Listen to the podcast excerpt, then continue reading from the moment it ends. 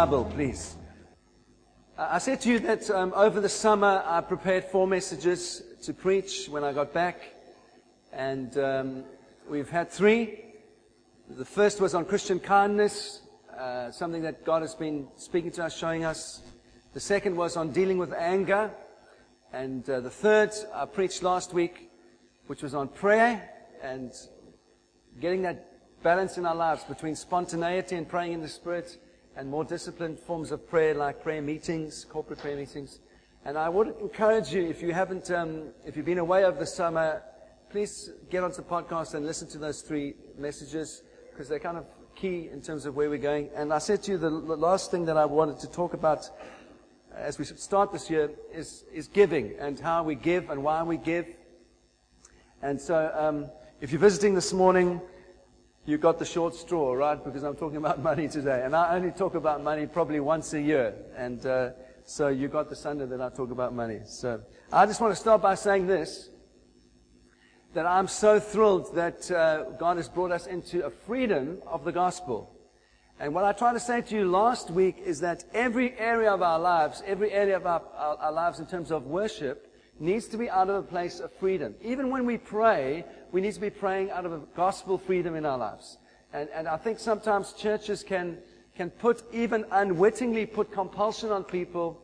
Uh, I said to some of the pastors on Wednesday that, that there is legalism in churches, and I don't even think sometimes that, that pastors try to be legalistic.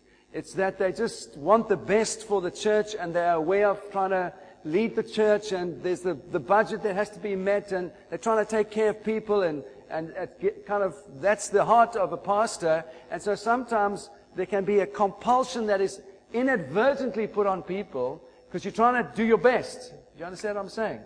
So I don't think necessarily that, that pastors want to be legalistic, but there can be legalism in churches. And um, I particularly want to encourage you in your giving that your giving is out of a place of gospel freedom. All right? That we give out of a place of overflow and joy in our lives. And I've prepared this message in a different way this morning. I could have chosen a number of key passages on giving in the Bible and logically showed you why Paul says what he says and um, why the logic of why we should give and how we should give. What I've decided to do this morning is in a summary way choose seven scriptures that speak of different aspects of, of giving, and I hope that will encourage you in your whole theology of giving in your life. Uh, there have been three key, mes- key messages in the last five years in this church.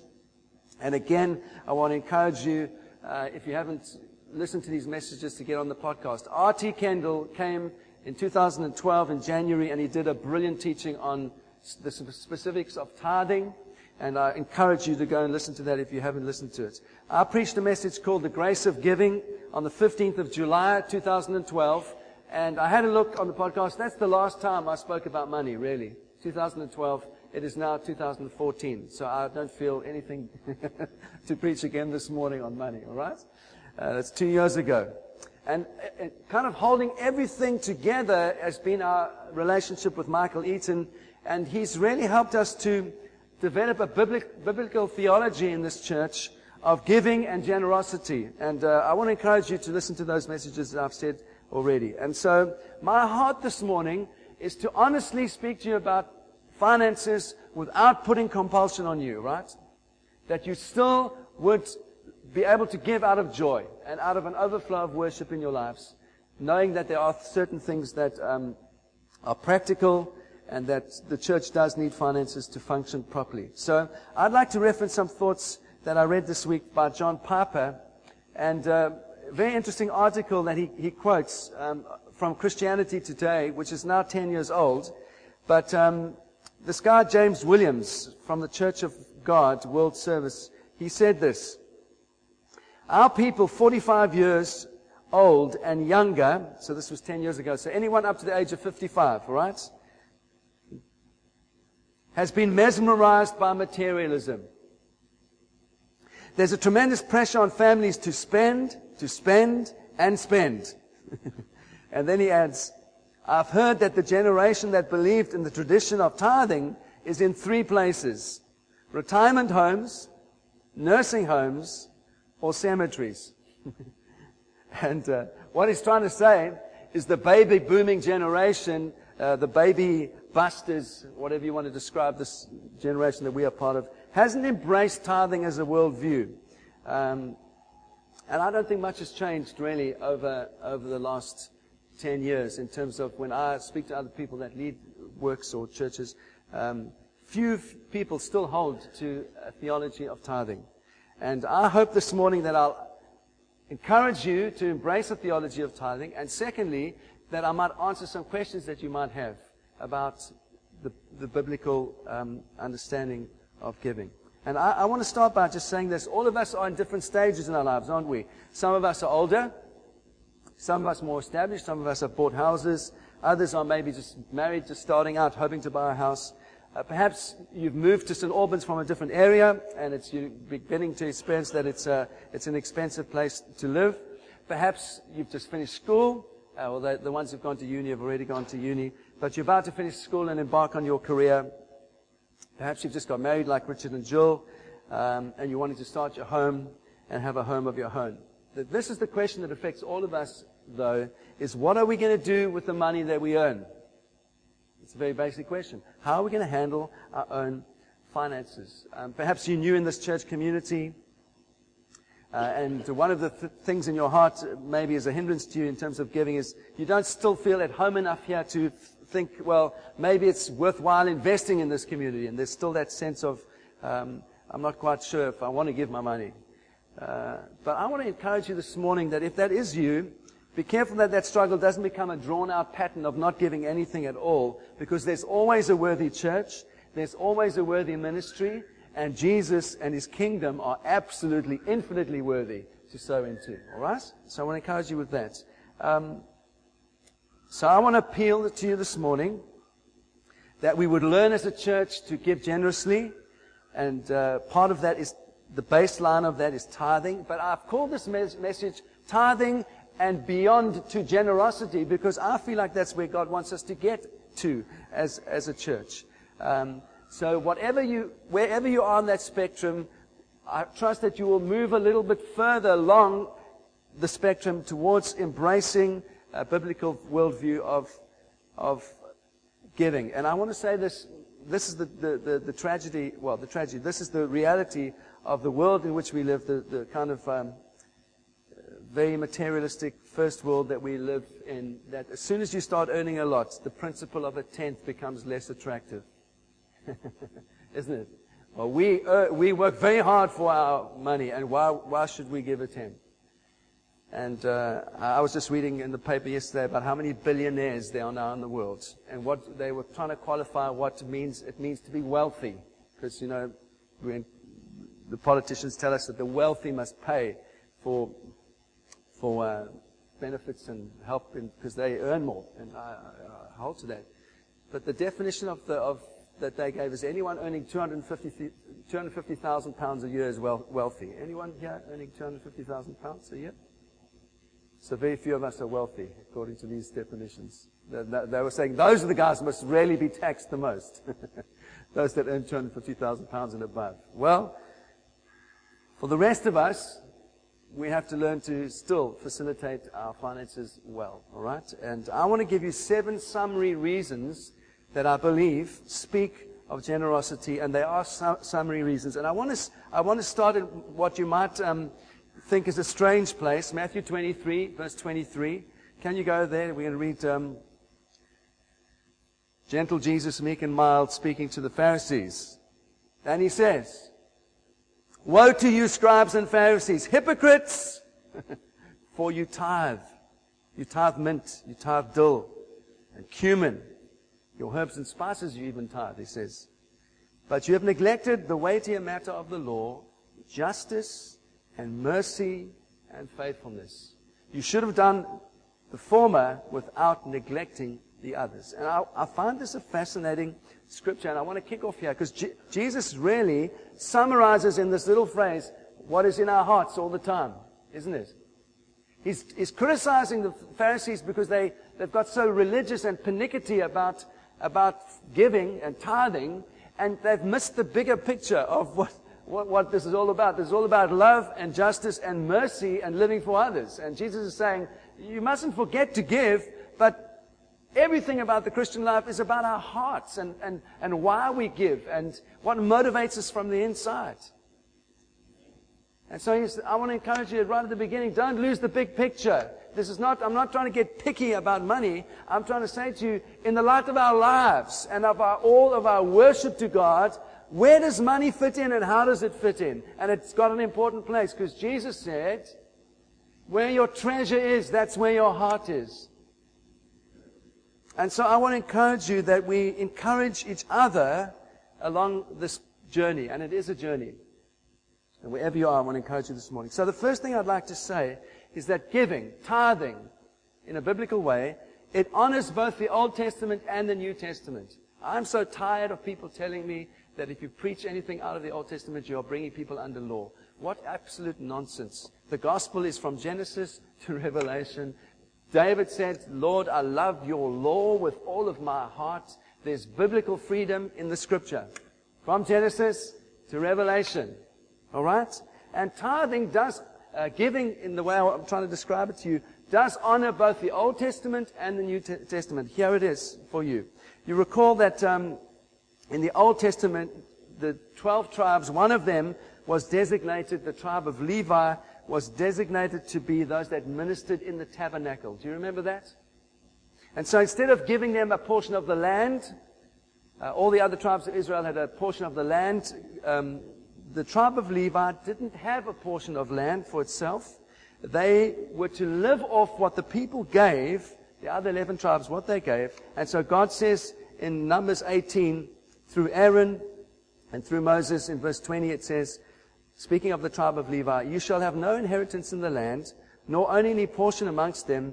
I am your portion and your inheritance among the sons of Israel, and to the sons of Levi I have given all the tithe in Israel for an inheritance in return for their service which they perform, the service in the tent of meeting. So here are these guys that are vocational ministers, like I'm a vocational minister, and um, they were to be provided for and honored by the people out of the, the giving of everyone.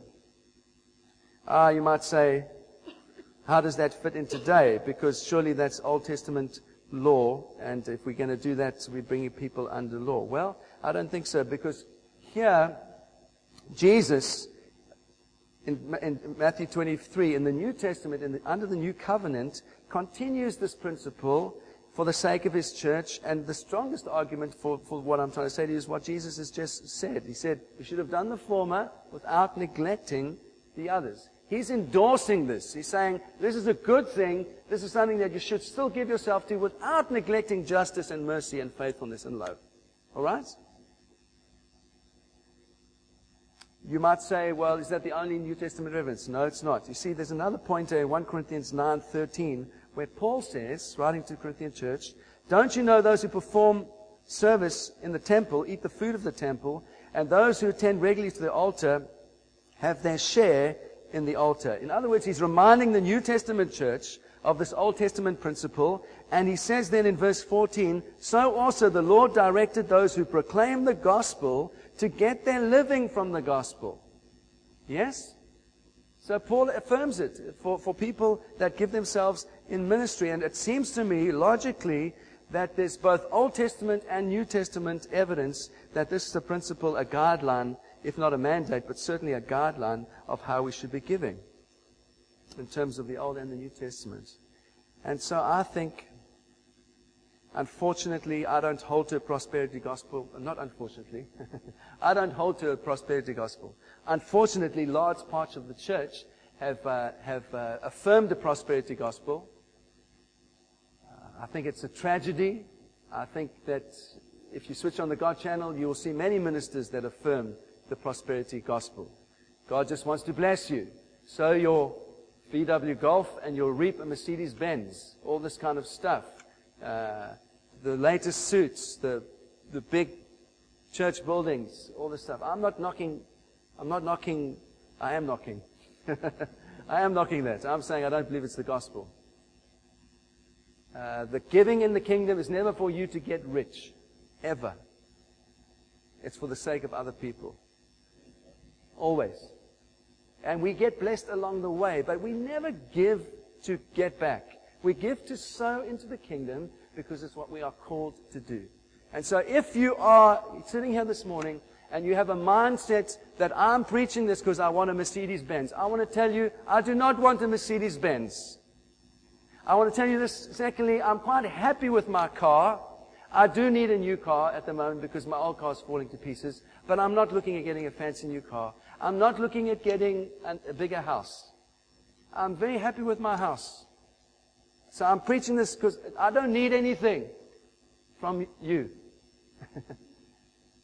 you hear that? I want you to know that. I get a wage, and I, I, I get a wage like all of you do. And I'm not preaching this because I want money. I'm preaching this because I want the blessing of God upon this church and something of God's order. When it comes, the blessing is there for other people. I want to take money to Cambodia not because we are trying to have an apostolic tourism kind of two weeks in, in Cambodia, because we are going to preach the gospel and to bless other people and to see the kingdom of, of God come there. That's why we need finances for it. And I guarantee you, we won't be staying in fancy hotels. Anyway, there's my little rant. Secondly, it honors not only the Old and New Testament, it also honors God as the creator of all things. Um, God owns everything, doesn't He? I mean, the scripture says, Psalm 24, verse 1, the earth is the Lord's and all it contains, the world and all those who dwell in it. But I've found this over the years that some people object to tithing or to giving in the church on this basis. They say, well, everything that I have is God's. My whole life is God's. All my money is God's. And so I don't need to give some of it because all of it is His. Can I just dismantle that argument right now? In this way. Wives, how would you feel if your husband said to you, my darling, all of my time is yours. You know that all of my time is yours. I don't need to give you any date nights. I don't need to give you any time away because all of my life is yours and all of my time is yours. You know that's true. Ladies, would you find that a little bit hypocritical? Would you? Yes, you would. Why? Because the specific proves the general. Doesn't it? The proof of the fact that your husband's life is yours is that he cares enough to not play golf one day and to take you out and to take you out for a meal. The specific proves the general. Doesn't it? In the same way, we can say, Oh God, all of my money is yours. You know what proves the fact that all of our money is God's? Is that specifically we give some to Him. In fact, all of it is His. And after we've given the tenth, the seal over the 90% is it's still God's.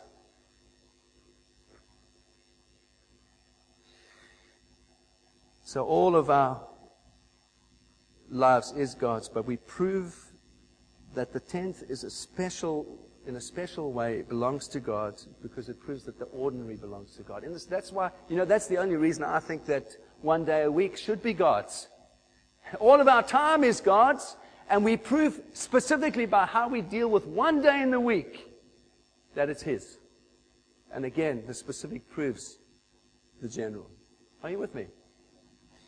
And so, I hope I've still got some friends after this. Thirdly, it's an antidote to covetousness. An antidote to covetousness. We know that both the Old and the New Testament affirm that we shouldn't covet. Uh, in the New Testament, uh, Luke 12, 15 says, Beware on your, and be on your guard against every form of covetousness. Covetousness is just greed. And Paul calls that in Colossians 3, 5, he calls that idolatry. Now, we don't like to think that we are greedy, but I want to say to you all that all part of our fallenness is that we are greedy. And we always want more. Okay? I challenge you not to have two boerewors rolls today. no, I'm just doing, have three, have four. anyway. Um, Hebrews 13 says that wanting things too much is dangerous for your soul. It says, be free from the love of money Being content with what you have. Here's the thing. Every time you give one tenth, you have to deal with the desire of what you could have bought with that money. Every time you give. Every time you give, you have to deal with the desire of what you could have done with that extra money. You see, to give into the kingdom means you do not buy some other things. Unless you're earning 250,000 pounds a year, which we established no one here is. You see, it's a weekly crisis for everyone who gives. And we have to fight that covetousness in our own life. And God has given us an antidote for greed, against greed, and that simply is giving. it's simply sowing. And so, at the end of the day, our hearts are tested all the time, again and again. What do we desire most? Is it the kingdom? Is it Jesus' kingdom in our lives? Or is it what we can spend for ourselves in our own comfort, our own fun? And you know what? I love our iPhones, but quite frankly, you don't, we don't really need iPhone 6 yet. iPhone 4 still works well. And you know, the iPhone 6 doesn't bend. I don't know, that's the most ridiculous thing I've ever heard. People trying to prove that it bends. Anyway, I'm getting distracted now. Where your treasure is, tithing is one of the great antidotes to being covetousness, to being, to covetousness, to being greedy for more. And this last, this next one kind of follows on from that. Point number four. It curtails a desire for ever expanding spending. Um, it's quite, it's like the last one, but not, not quite the same. It kind of puts a limit on your desire just to spend more. There's a credible rule that uh, as your income goes up, you will s- expand to fill the income. So I read um, that uh, in America a couple of years ago, there was a book called Getting By on $100,000. Getting By on $100,000. Well, the current exchange rate, that's about 60,000 pounds. So the guy's writing a book, How to Live, How to Exist on 60,000 pounds a year. Like it's so hard to exist on 60,000. Why? Because the reality is the more that you earn, the more that you buy. Isn't it? And so I want to say honestly before you this morning, I don't think very much about round the world cruises. I don't really. I don't have, uh, think very much about a 250,000 pound Ferrari. Not really. Why? Quite simply because my income is not sufficient to think about those things. But if I was earning 250,000 pounds a year, I guarantee you I would be thinking about a Ferrari and about a round the world cruise.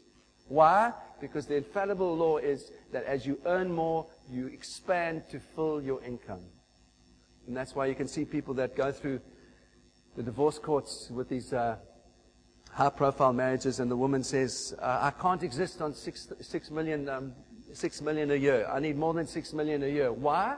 Because her life and her, living has expanded into six million. You hear what I'm saying? And all of us know you can, you can exist on, on a fraction of that. I love the story of um, John Wesley, and I want to I want to just offer it to you as an example of what I'm saying. That we can we can curtail this impulse that we have towards ever growing luxury and more of everything. This is from uh, the Mission Frontiers magazine, an article out of illustrating Wesley's life. It says this. Wesley was one of the great evangelists of the 18th century, born in 1703. In 1731, he began to limit his expenses so that he could have more money to give to the poor.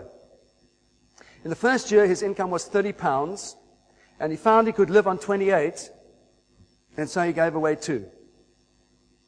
In his second year, his income doubled, but he held his expenses even so that he had 32 pounds to give away. Now, in the 1700s, 32 pounds was a comfortable year's income. In the third year, his income jumped to 90 pounds, and he gave away 62. In his long life, his income advanced to as high as 1,400 pounds a year. That's a lot of money. But he rarely let his expenses rise above 30 pounds. He said that he seldom had more than 100 pounds in, in his possession at one time. This so baffled the English Tax Commission that he was investigated in 1776 and they insisted that a man of his income must have more silver dishes and that he was not paying uh, the due exercise on his dishes. And he wrote to them, I have two silver spoons. One in London. Oh, no, I have two silver spoons in London and two in Bristol. And this is all the plates that I have at present, and I shall not buy any more while so many around me still need bread. what is he saying? He's saying, I'm doing all that I can to curtail my own desire to have more. And it says in, uh, he died in 1791 at the age of 87. The only money in his will was the coins that were found in his pockets and in his dresser, and most of the 30,000 pounds. In 1700, 30,000 pounds is millions of pounds in today's money that he'd earned over his life from his writing, his books, etc. Most of it had been given away.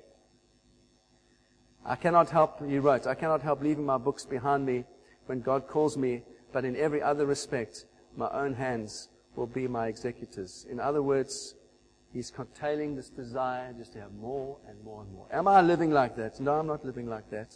Do I desire to live more like that? Yes, I do. For the kingdom and for what Jesus has for us as a church community. And the last, the last three summary reasons I want to give you are all found in one scripture. Please turn to 2 Corinthians chapter 9, and I'll spend five minutes on this, and then we're going to break bread together. Again, here Paul is talking about giving. Um, he says in verse 6 of chapter 9, This I say, he who sows sparingly will also reap sparingly. He who sows bountifully will also reap bountifully. Let each one do just as he has purposed in his heart, not grudgingly, not under compulsion, for God loves the cheerful giver.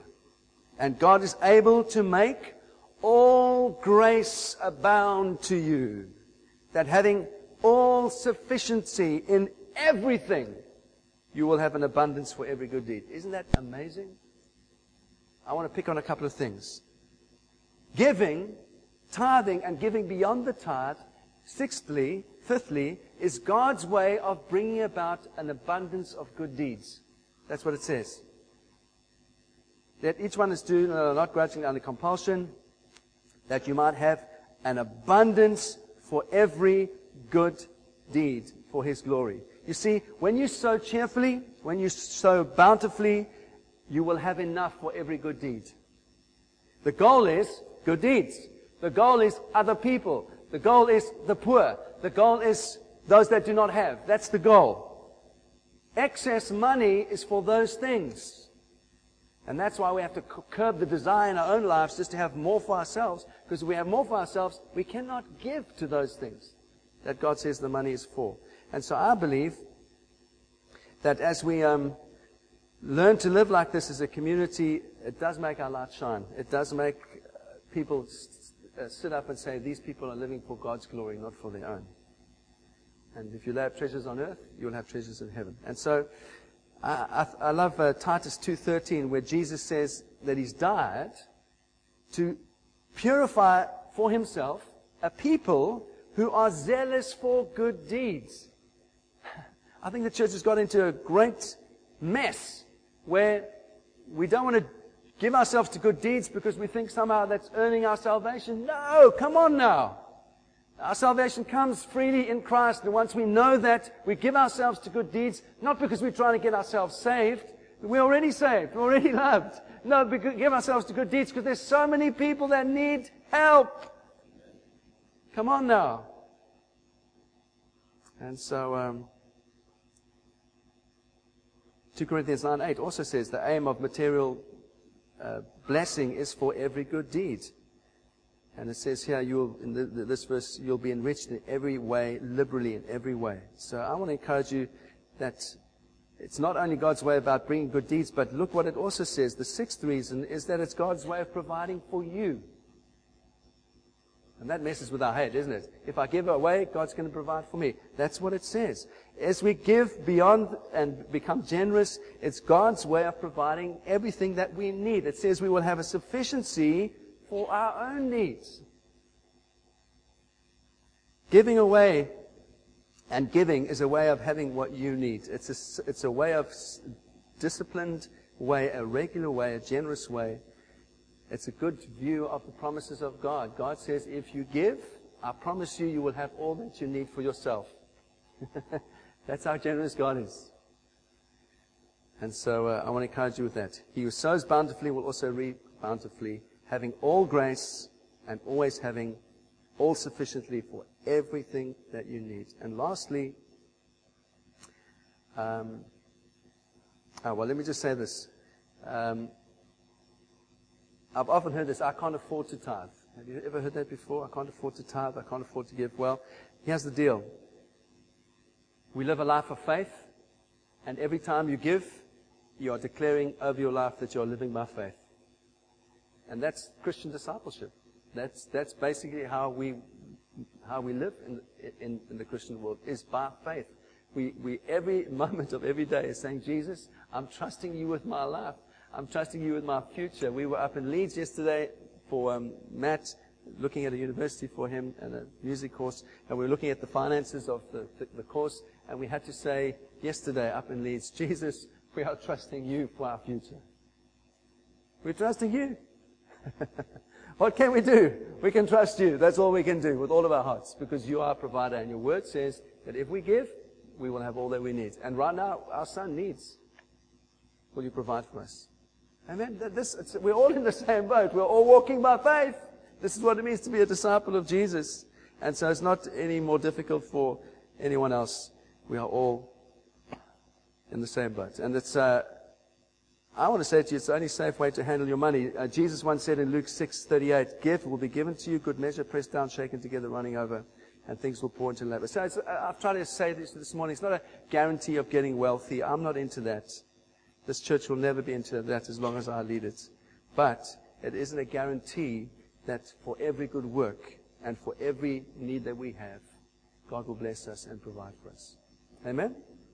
And then lastly, I've said it already, it proves and strengthens your faith. There's an absolute connection between walking by faith and the promises of God. And as we walk by faith in the promises of God, there's a peace of mind that comes to us. Because you see, we think we need a whole lot of stuff that we don't really need. and uh, Hebrews 13:5 puts it like this: Let your character be free from a love of money, being content with what you have. You know, half our problems in our lives, more than half, we're not content with what we have. We always want something else. Isn't it true? Always. And, and uh, the, the, the world in which we live, media, feeds your desire for more of everything.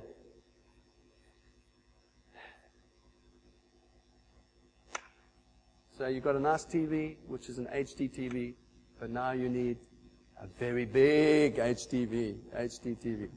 And so I, I was uh, walking the other day. Uh, I pray in our park, and it was late in the afternoon, and I saw this TV that literally covered the whole wall of this tiny little flat. I'm like going, why? Why do you need such a big TV? Size is not everything. and so we have tiny homes with massive TVs. Come on now. We don't need big TVs. Oh, ah, I'm being a bit naughty, but if you doubt that you can live on 90% of your income, let the glorious promise of God come to you this morning. My God will supply all of your needs according to his riches and glory in Jesus. Philippians 4:19. Now I care about this so much, and I care. I'm trying to teach it to my boys. I've lived like this ever since I earned money. I've always lived like this. Why? Because tithing is a faith issue. Walking by faith, being a disciple of Jesus, this is what it's about. This is the, this is the basic discipleship issue that we all face. Do we trust God's promises for us or not? That's what it boils down to. Do we really trust you, God, with this? Or don't we? And I'm trying to encourage you to this morning. I'm trying to appeal to you as God's people. Trust Him. He will never fail you. He'll never forsake you. He will supply all your needs. Will you become a generous giver? Not for my sake, for the kingdom's sake, for God's sake, and for the, the lost and the broken in the world in which you live. Amen? So I don't know where you are this morning, but let's break bread. We're going to trust God. And uh, if you need, if you need uh, to, to ask God for blessing. Asked, I'm asking God for blessing in my own life in a different way. I, am saying, God, I need you to bless our family right now. And um, I'm boldly asking God for his blessing. So if you need a better job to, to provide better for your family, boldly ask him. Say, Jesus, I'm trusting you for this. If you need to take one more little step along this spectrum, wherever you are, take that step this morning. De- determine in your heart just to take another step forward so we can learn to be a generous people. Amen? And be, be, encourage each other along this journey. Let's, let's pray, and then we're going to break bread together. Father, I want to thank you for um, your words and your goodness. I want to thank you, Lord, for everything you provide us with. And Lord, as we, as we just pray and minister to you and to each other this morning as we break bread, I pray, Lord, that your Holy Spirit would come with encouragement into our own hearts, that you'd seal these things in our hearts. Lord, that we would live free in every area. We thank you for the freedom of the gospel. We thank you that there's no compulsion on our lives, but we thank you too that, Lord, your word compels us. There's a, there's a, a desire on the inside that, that we have to meet uh, as we just live before you. And uh, I pray that you'd stoke that desire in us, Lord, to, to live for you, to live in a way that pleases you and is worshipful to you. And I pray, Lord, that you'd help us to curb those things uh, in our own lives that need curbing so that we can be more generous in other areas. And, and Lord, all, you, you, all of us have a different story. But we just thank you, Lord, for, for what you are doing in this church and how you're lead, leading us forward. Uh, I want to pray, Lord, as we go to Cambodia, that your kingdom would come a little bit more in that area, that we would be a blessing to those people, that something of good news to the poor will be lived out as we go and preach the gospel and live the gospel in, in Cambodia at the end of the month. And Lord, I trust you for these things this morning by the power of your Spirit. In Jesus' name. Amen.